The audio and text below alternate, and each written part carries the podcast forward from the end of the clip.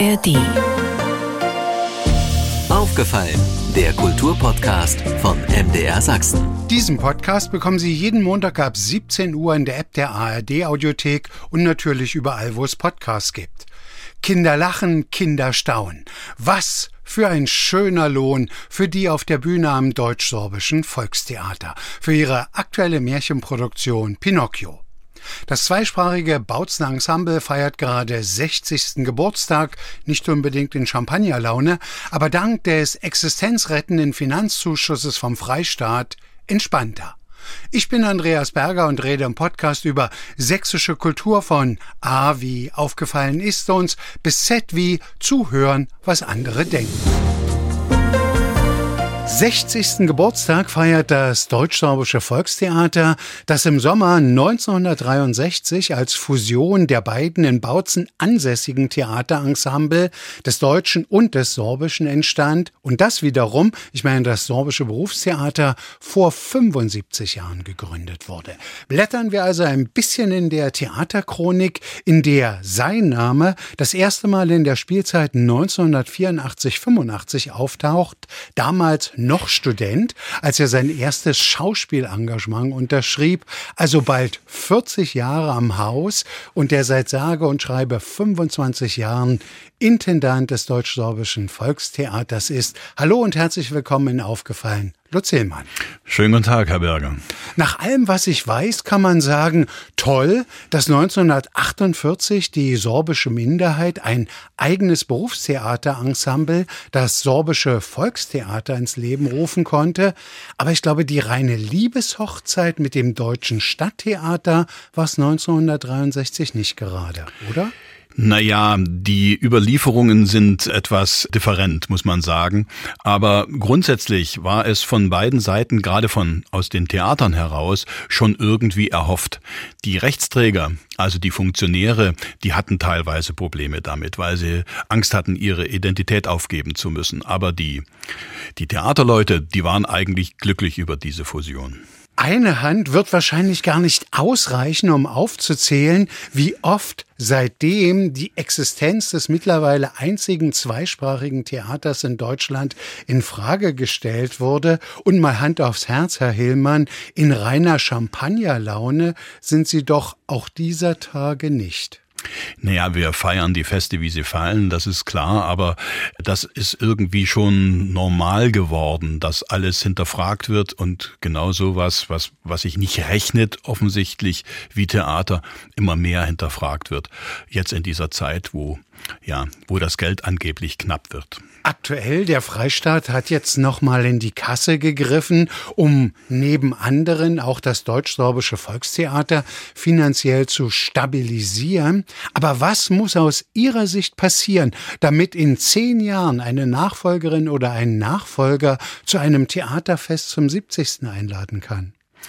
Na, wir haben es doch hauptsächlich mit den steigenden Personalkosten zu tun, die uns fast umbringen. Wir haben ja Tarifabschlüsse in allen Bereichen. Das wird von der großen Mehrheit der Menschen auch unterstützt. Und andererseits muss man dann eben auch die Konsequenzen dieser Personalkostensteigerungen tragen. Alle Theater eigentlich sind so circa zwischen 75 und 80 Prozent mit Personalkosten belastet. Und das geht auch nicht ohne Menschen. Das ist vollkommen klar. Es lässt sich nicht automatisieren, sodass dass man eigentlich, wenn Tarifabschlüsse gemacht werden und die meisten Theater sind Gott sei Dank tarifgebunden, dann muss man auch die Konsequenz ziehen und diese Personalkosten dann von Seiten der Rechtsträger beziehungsweise der Fördermittelgeber auch mit tragen. Und das ist bei vielen sächsischen Theatern, die pseudo privatisiert worden, also in eine Rechtsform GmbH überführt worden sind oder in Eigenbetriebe, ist es nicht normal und nicht gang und gäbe, dass man diese Personalkosten einfach dann wie in jeder öffentlichen Verwaltung, wie selbst bei öffentlich getragenen Friedhöfen bei dem Personal ganz normal ist, werden die nicht ausgereicht, sondern man muss als Theater immer darum betteln, dass das dann kommt, obwohl man für die Tarifabschlüsse ja eigentlich gar nichts kann. Mit Ihrem Kollegen aus Görlitz und Zittau, mit Daniel Morgenroth, hatte ich gerade vorige Woche gesprochen. Diese Finanzierung, die jetzt ausgereicht wurde, reicht ja dann erstmal bis Ende 2024. Aber dann stellt sich schon wieder die Frage, was wird? Daniel Morgenroth hat nochmal dieses Beispiel aus Bayern und es gibt es wohl jetzt auch zum Teil in Thüringen und in Sachsen-Anhalt. Diese Staatsverträge mit den Theatern. Wäre das der bessere Weg als die Kulturraumfinanzierung? Finanzierung? Ich glaube nicht, dass wir einen, solchen Paradigmenwechsel überhaupt hinkriegen würden, ohne große Verluste für die Kulturinstitutionen. Wir haben nun in Sachsen dieses Kulturraumegesetz, was sich ja bis jetzt auch wirklich bewährt hat, was aber pflichtgemäß jetzt in 2025 evaluiert werden muss. Das heißt, überprüft werden muss, ob es noch den aktuellen Bedingungen standhält. Und da werden wir uns in massiv einbringen müssen, um dort eine Sicherheit wieder einzubauen. Denn so wie es jetzt aufgebaut ist, wird es nicht funktionieren in Zukunft. Denn wenn zum Beispiel der Freistaat speziell in die Theater eine gewisse Hilfe geben will, was jetzt auch unabwendbar gewesen ist, dann kann er das über die Kulturräume eigentlich nicht tun, weil die Kulturräume sind Zweckverbände, die die Mittel eigenverantwortlich verteilen. Und wenn dann dort in den Kulturkonventen oder in den Kulturbeiräten gesagt wird, nee, das Geld, was es mehr gibt, das geben wir lieber in die Museen, dann werden die Theater leer ausgehen. Und deswegen müssen wir versuchen, dort eine, eine Systematik hineinzubringen, die es möglich macht, speziell in die Theater das Geld zu geben, was vom Freistaat für die Theater auch vorgesehen ist. Wenn wir über diese 4,6 Millionen, die jetzt noch einmal ausgereicht werden, sprechen vom Freistaat, heißt das ja, die müssen mit 50 Prozent gegenfinanziert werden von den territorialen, kommunalen oder von den Landkreisträgern im Kulturraum. Sind Sie sich da in Ihrer Region sicher, dass das so sein wird? Denn man hörte ja aus verschiedenen Landkreisen, da gibt's noch nicht mal einen bestätigten Haushalt. Das war gerade im Landkreis Görlitz jetzt das große Problem. Meine Information ist, dass das jetzt erstmal zugesagt ist. Denn eins steht fest, wenn die Eigenmittel von 50 Prozent nicht kommen, wird auch der Freistaat kein Geld geben. Das hat er ganz klar gesagt. Da sind die auch knallhart in Dresden. Herr Hillmann, Sie kommen gerade von einer Sitzung des Deutschen Bühnenvereins. Sie sind ja nicht nur der Intendant des Deutsch-Sorbischen Volkstheaters in Bautzen, Sie sind ja auch der Chef des Bühnenvereins hier in Sachsen. Ist das eigentlich eine Situation, gerade diese finanzielle Klammheit oder Bedrängtheit der Theater, die nur in Sachsen typisch ist oder ist das bundesweit so? Viele Probleme ziehen sich durch alle Theater in Deutschland. Zum Beispiel die Personalnot, der Fachkräftemangel, der riesige Auswirkungen wahrscheinlich haben wird, die wir jetzt noch gar nicht richtig abschätzen können. Es gibt schon Theater, die ihren Spielbetrieb nicht mehr absichern können, weil die notwendigen, auch gesetzlich vorgeschriebenen Fachleute fehlen. Wir werden sehen, wie wir die Kuh vom Eis bekommen. Darf ich da mal zwischenfragen? Wenn ja. Sie von den Fachleuten sprechen, mhm. dann meinen Sie jetzt wahrscheinlich weniger Schauspielerinnen, Schauspieler, Musikerinnen, Musiker, sondern viel mehr all das, was hinter der Bühne notwendig ist? Ich rede zum Beispiel von Bühnenmeistern, die bei Theatern mit Bühnen vorgeschrieben sind. Es muss immer ein Bühnenmeister, möglichst auch, wenn es so ist, ein Beleuchtungsmeister anwesend sein. Und wenn die Personaldecke dünn ist und man hat keine Bühnenmeister oder Bühnentechniker mit den entsprechenden Zertifikaten, dann kann die Vorstellung nicht stattfinden. Das geht weiter bis hin zu Brandsicherheitswachen, die man dringend braucht auf Bühnen logischerweise. Aber auch wenn dieses Personal fehlt, kann nicht gespielt werden. Und dann können alle Schauspieler da sein, dann können alles die, die Musiker da sein, es kann alles wunderbar sein. Trotzdem kann die Vorstellung nicht stattfinden. Aber wie geht es Ihnen? Werden Sie von Ihren Kollegen auch angesprochen? Ihr habt's gut in Sachsen. Ihr habt diese, ja, solidarische Kulturraumfinanzierung, dass eben auch Anliegergemeinden und sonstiges, die kein eigenes Theater haben, aber beispielsweise nach Bautzen oder nach Görlitz fahren, mit in die Finanzierung einbegriffen sind? Oder schauen Sie mehr sozusagen, ja, ein bisschen neidvoll zu den anderen, wie die finanziert sind? Sowohl als auch ähm, das Erklären des Kulturraumprinzips nimmt immer sehr viel Zeit in Anspruch und ob es erfolgreich ist, das glaube ich auch nicht so richtig. Ich versuche das immer mal wieder den Kollegen zu erklären. Das habe ich auch wieder vorgestern getan. Ob das auf Verständnis stößt, weiß ich nicht. Auf alle Fälle versuchen wir Verständnis zu erzeugen für unsere speziellen Probleme. Das Kulturraumgesetz hat zum Beispiel ja zur Wirkung gehabt, dass es eben auch kleinere Theater bis heute geschafft haben zu überleben. Theater in Größenordnungen, die es zum Beispiel in anderen Bundesländern schon gar nicht mehr gibt. Und das ist ein großes Verdienst des Kulturraumgesetzes. Hat aber zur Folge, dass diese Theater ihre Leute ganz besonders schlecht bezahlen. Da schließe ich unser Theater mit ein. Das wollte ich gerade nachfragen. Wie ja. ist das eigentlich am Deutsch-Sorbischen Volkstheater in Bautzen? Zahlen Sie Tarif oder haben Sie Haustarifvertrag? Denn dieser Theaterpakt, den der Freistaat mal vor vier Jahren, glaube ich, aufgelegt hat, diente ja eigentlich dazu, dass die Theater aus diesen Haustarifverträgen rauskommen. Genau, das war 2017.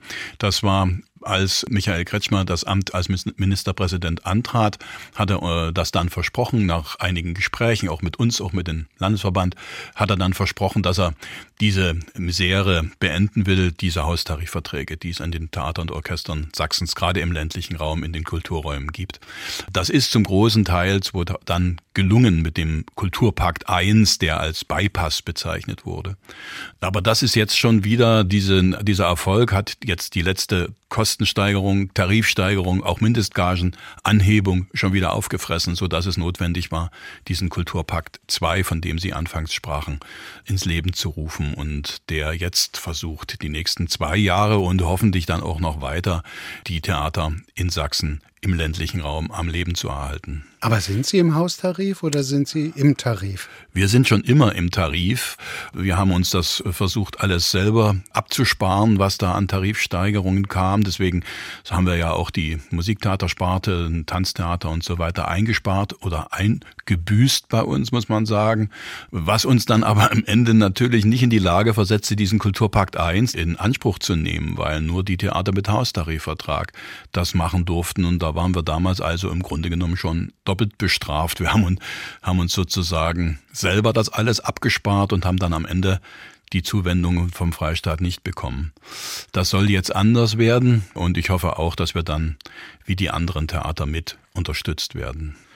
Wir reden ja aus Anlass dieses Jubiläums 75, 60 in Bautzen. Bautzen war ja mal ein, ja, Mehrspartentheater. Ein Mehrspartentheater ist es noch immer, aber jetzt ein Mehrspartentheater ohne Musiktheater. Und Herr Hillmann, widersprechen Sie mir, solange ich sozusagen diese Sendung hier moderiere, aufgefallen bei MDR Sachsen, gab es eigentlich im Abstand einiger Jahre immer mal wieder die Debatte, meistens kommunal oder auf Kreisebene ausgelöst, müssten nicht eigentlich Görlitz, Zittau und Bautzen fusionieren? Ist dieses Schreckgespenst, was offensichtlich ja immer ganz gern mal wieder an die Wand projiziert wird, weg? Oder ist das etwas, wo Sie sagen, ja, damit muss ich einfach leben, dass darüber immer wieder geredet wird? Ja klar, täglich grüßt das Murmeltier, das haben wir immer wieder, aber diesen Geburtstag, den wir haben, 60 Jahre deutsch-sorbisches Volkstheater, beweist eigentlich ganz gut, wie man Theater zusammenlegen muss.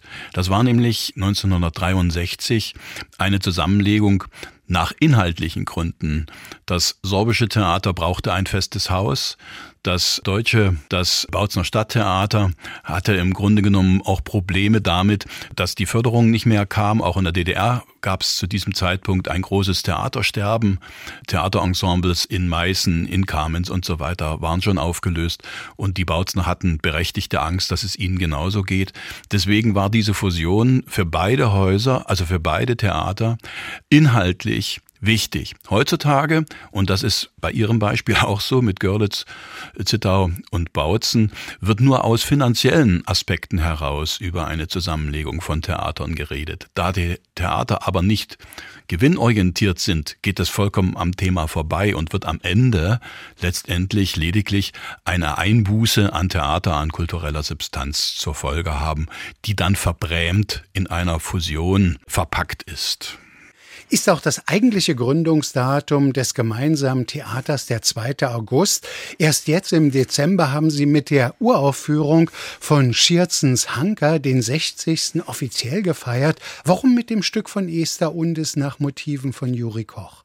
Naja, wir hatten es auf dem Spielplan und es hat schon im sorbischen Spielplan vor zwei Jahren so eingeschlagen, dass es uns erschien als das ideale Stück, um diese beiden Geburtstage zu begehen. Hier wird ein Thema abgehandelt, was Deutsche sowohl als auch Sorben sehr intensiv betrifft. Diese Schürzens Hanka hat ja tatsächlich gelebt. Hanka Schirz, Hanna Schirz, wie man will, in Horka und ist eine Jüdin, ein junges Mädchen, ein Kind eigentlich, was angenommen worden ist in eine sorbische Familie, dann auch Katholikin geworden ist, eigentlich ein ganz aktiv in der Kirchgemeinde in Horka auch mitgelebt hat. Es war auch ihr Bedürfnis. Aber als dann die Nazis an die Macht kamen, ist das alles vergessen gewesen und sie kam genau mit unter den jüdischen Generalverdacht. Und irgendwann ist dieses junge Mädchen dann verschwunden und offensichtlich dann auch wahrscheinlich dem Ganzen zum Opfer gefallen. Man weiß es nicht genau, die Spuren sind nicht mehr nachvollziehbar. Und inwieweit dort auch die Leute aus Horka die Deutschen dort Schuld tragen, das wird in dem Stück, ich glaube, ganz gut abgehandelt. Also da geht es darum, wer trägt hier eigentlich Schuld an so einem kollektiven Wahnsinn, der damals ja diesen Antisemitismus ja trug. Wer trägt da eigentlich Schuld, Mitschuld? Inwieweit kann ich mich da raushalten aus, aus solchen gesellschaftlichen, wahnsinnigen, unmenschlichen Gedanken, die da gewesen sind und die ja das alles beherrscht haben. Und das ist eine, meiner Ansicht nach, eine sehr, sehr auch aktuelle, auch aktuelle Überlegung, die, die wir uns zu Herzen nehmen müssen. Und das ist ein deutsch-sorbisches Problem und es drückt besser wie nichts anderes diese Problematik, die wir auch im deutsch-sorbischen Volkstheater immer haben. Wir sind ja so eine Art Labor, in dem ausprobiert wird, wie Deutsche und Sorben mit ihren Eigenheiten, mit ihren Errungenschaften zusammen mit ihrer Kultur zusammen etwas Gutes machen können. Und das funktioniert am Theater ganz gut, meistens besser, als es in der Gesellschaft funktioniert. Da gibt es schon immer mal wieder Ressentiments, die üblichen, die dann auch zu ganz komischen Dingen führen. Da werden Kruzifixe geschändet und so weiter. Deswegen ist es, glaube ich, wichtig, immer wieder daran zu erinnern, dass niemand die Güte gepachtet hat, niemand die Menschlichkeit gepachtet hat, sondern dass die immer wieder verteidigt werden muss. Und zwar aus der eigenen Kultur heraus, gemeinsam mit der anderen. Und das ist ein glaube ich, eine super Botschaft, die wir da mit dieser Inszenierung in unserem Geburtstagsjahr verkünden. Wenn das jetzt kein Plädoyer fürs Theater war, Besucherinnen und Besucher, von denen ich hörte, die die Inszenierung gesehen haben, erzählten, da gab es so Momente, da stutzten sie auf einmal, da wechselte man vom Deutschen ins Sorbische und dann auch wieder zurück und dann sagten sie aber auch, ja, ich kann zwar kein Sorbisch, aber ich habe das verstanden. Einfach durchs Spiel der Schauspielerinnen und Schauspieler, worum es ihnen ging. Insofern ist es, glaube ich, auch vielleicht der schönste gemeinsame Nenner, der irgendwie symbolträchtig das Wesen dieses deutsch-sorbischen Volkstheaters ausmacht. Es war ein Bedürfnis der Regisseurin, auch der, meiner sorbischen Stellvertreterin Madlenka Schulze, das auch klingen zu lassen, also dass man das auch begreift, dass auch diese beiden Sprachen, und darum dreht sich das Stück, auch aufeinanderprallen, weil man ja auch nach 1933 versucht hat, die sorbische Sprache abzutöten. Man hat die Lehrer weggeschafft. Es durfte nicht mehr sorbisch unterrichtet werden und so. Und das ist natürlich auch ein Konflikt in dem Stück und deswegen müssen die beiden Sprachen sowieso vorkommen. Dass das jetzt so gut und ausgewogen funktioniert, darüber bin ich sehr, sehr froh. Da haben wir nämlich lange drüber diskutiert, welches Gewicht bekommt die sorbische Sprache in dem Stück. Aber jetzt ist das so gut ausgewogen und wenn Sie diese Reflexion da bekommen haben, dann ist es umso schöner. Ganz zu Beginn habe ich gesagt, wenn wir jetzt schon mal vier Wochen weiterschauen und 2024 schreiben, dann ist das das Jahr, wo Lutz Hillmann in Bautzen angefangen hat. Jetzt lassen Sie mich mal mit einem Augenzwinkern fragen, hat es nie den Reiz gegeben, anders wohin zu gehen oder hat Ihnen Bautzen immer genügt? Ich muss ja krank sein, wenn ich das die ganze Zeit über glücklich hier ertragen habe. Nee, nee. Es gab schon öfter mal den Punkt, wo ich auf dem Absprung war, wo es dann immer wieder neue Verlockungen gab, hier zu bleiben, wo ich dann auch immer wieder von denen dann vielleicht gerade amtierenden Intendanten überredet worden bin, mit Inszenierungen, mit Ämtern, die ich übernehmen konnte. Und das so war es dann eigentlich die ganze Zeit über. Ich hatte schon auch mehrere Verträge woanders schon fast unterschrieben und habe mich dann immer wieder zurückentschieden. Im Nachhinein muss ich sagen, ich bin gar nicht so unglücklich drüber. Außerdem hat es keinen Sinn, mit der Vergangenheit zu hadern. Ich bin immer noch ganz froh hier. Ich sehe immer noch große Herausforderungen, die man hier bewältigen muss.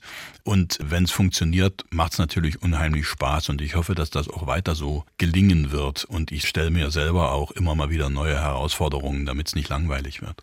Wie gefragt ist eigentlich Ihr Angebot gerade für die Jüngsten? Also in Dresden beispielsweise oder in Leipzig gibt es ja dann noch Kinder- und Jugendtheater. Das wird vom Deutsch-Sorbischen Volkstheater mit angeboten bis hin zum Puppenspiel. Wie groß ist da das Interesse? Riesengroß, das ist doch klar. Und wir haben natürlich auch ein Interesse daran, denn wir müssen ja sehen, dass wir dann auch für den späteren Spielplan, wenn die Menschen etwas älter und erwachsen sind, dann weiterhin ins Theater gehen. Also das funktioniert eigentlich ganz gut. Ich sage manchmal etwas zur Irritation einiger, dass wir die größte Kinder- und Jugendorganisation des Landkreises sind. Wir haben zwischen 45 und 60.000 jugendliche Zuschauer jedes Jahr im Puppentheater, auch in den Angeboten Angeboten des Schauspiels für deutsche und für sorbische Jugendliche und Kinder.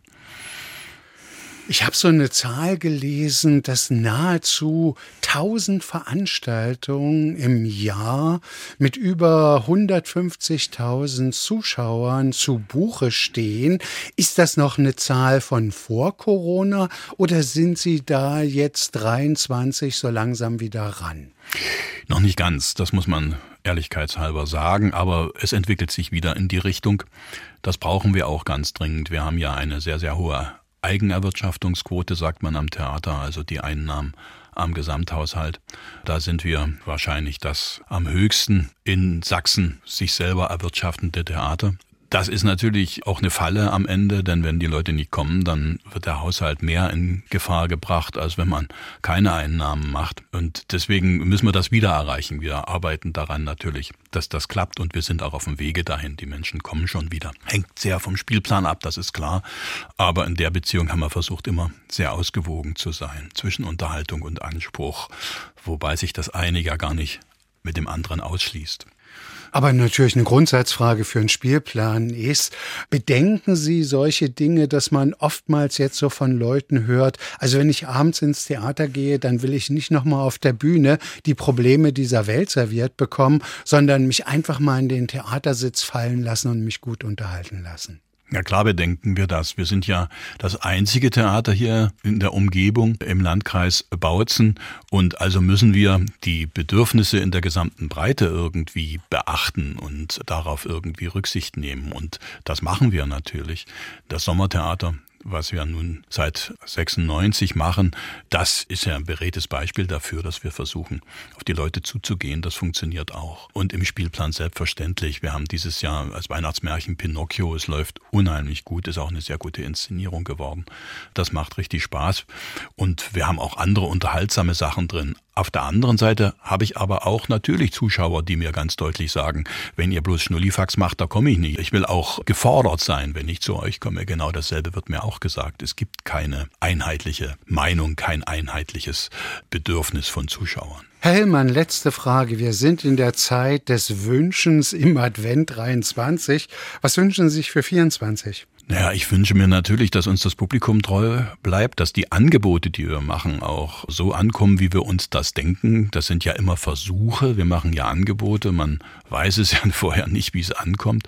Wir, ich hoffe, dass es, dass uns vieles wieder gelingen wird. Und ich hoffe natürlich auch, dass wir alle unsere Personalprobleme irgendwie in Griff kriegen, die mittlerweile schon fast bedrohlich sind, aber die natürlich ausgeglichen werden durch Enthusiasmus der Leute, die noch da sind und die, die versuchen, die Lücken zu füllen.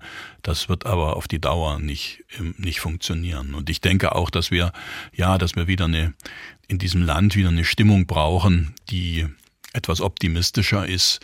Denn so wie es jetzt gegenwärtig ist, wenn man das so beobachtet und den Leuten zuhört, da wird nichts Gutes dabei rauskommen, wenn man so verzagt ist. Sagt der Intendant des Deutsch-Sorbischen Volkstheaters hm. in Bautzen, sagt Lutz Hillmann in Aufgefallen an diesem 11. Dezember. Hm. Ich bedanke mich ganz herzlich, wünsche natürlich noch eine schöne Adventszeit und bleiben Sie vor allem gesund. Danke. Herzlichen Dank, Herr Berger.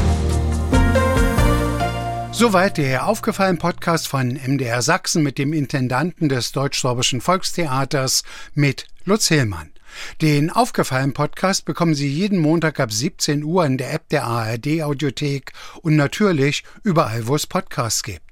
Und aufgemerkt, RBB, SWR und MDR haben sich zusammengetan, um den 100. Geburtstag des Radios zu würdigen. Zu hören im Podcast Radio macht Geschichte. Ebenfalls in der ARD Audiothek am Start. Aufgefallen, ein Podcast von MDR Sachsen.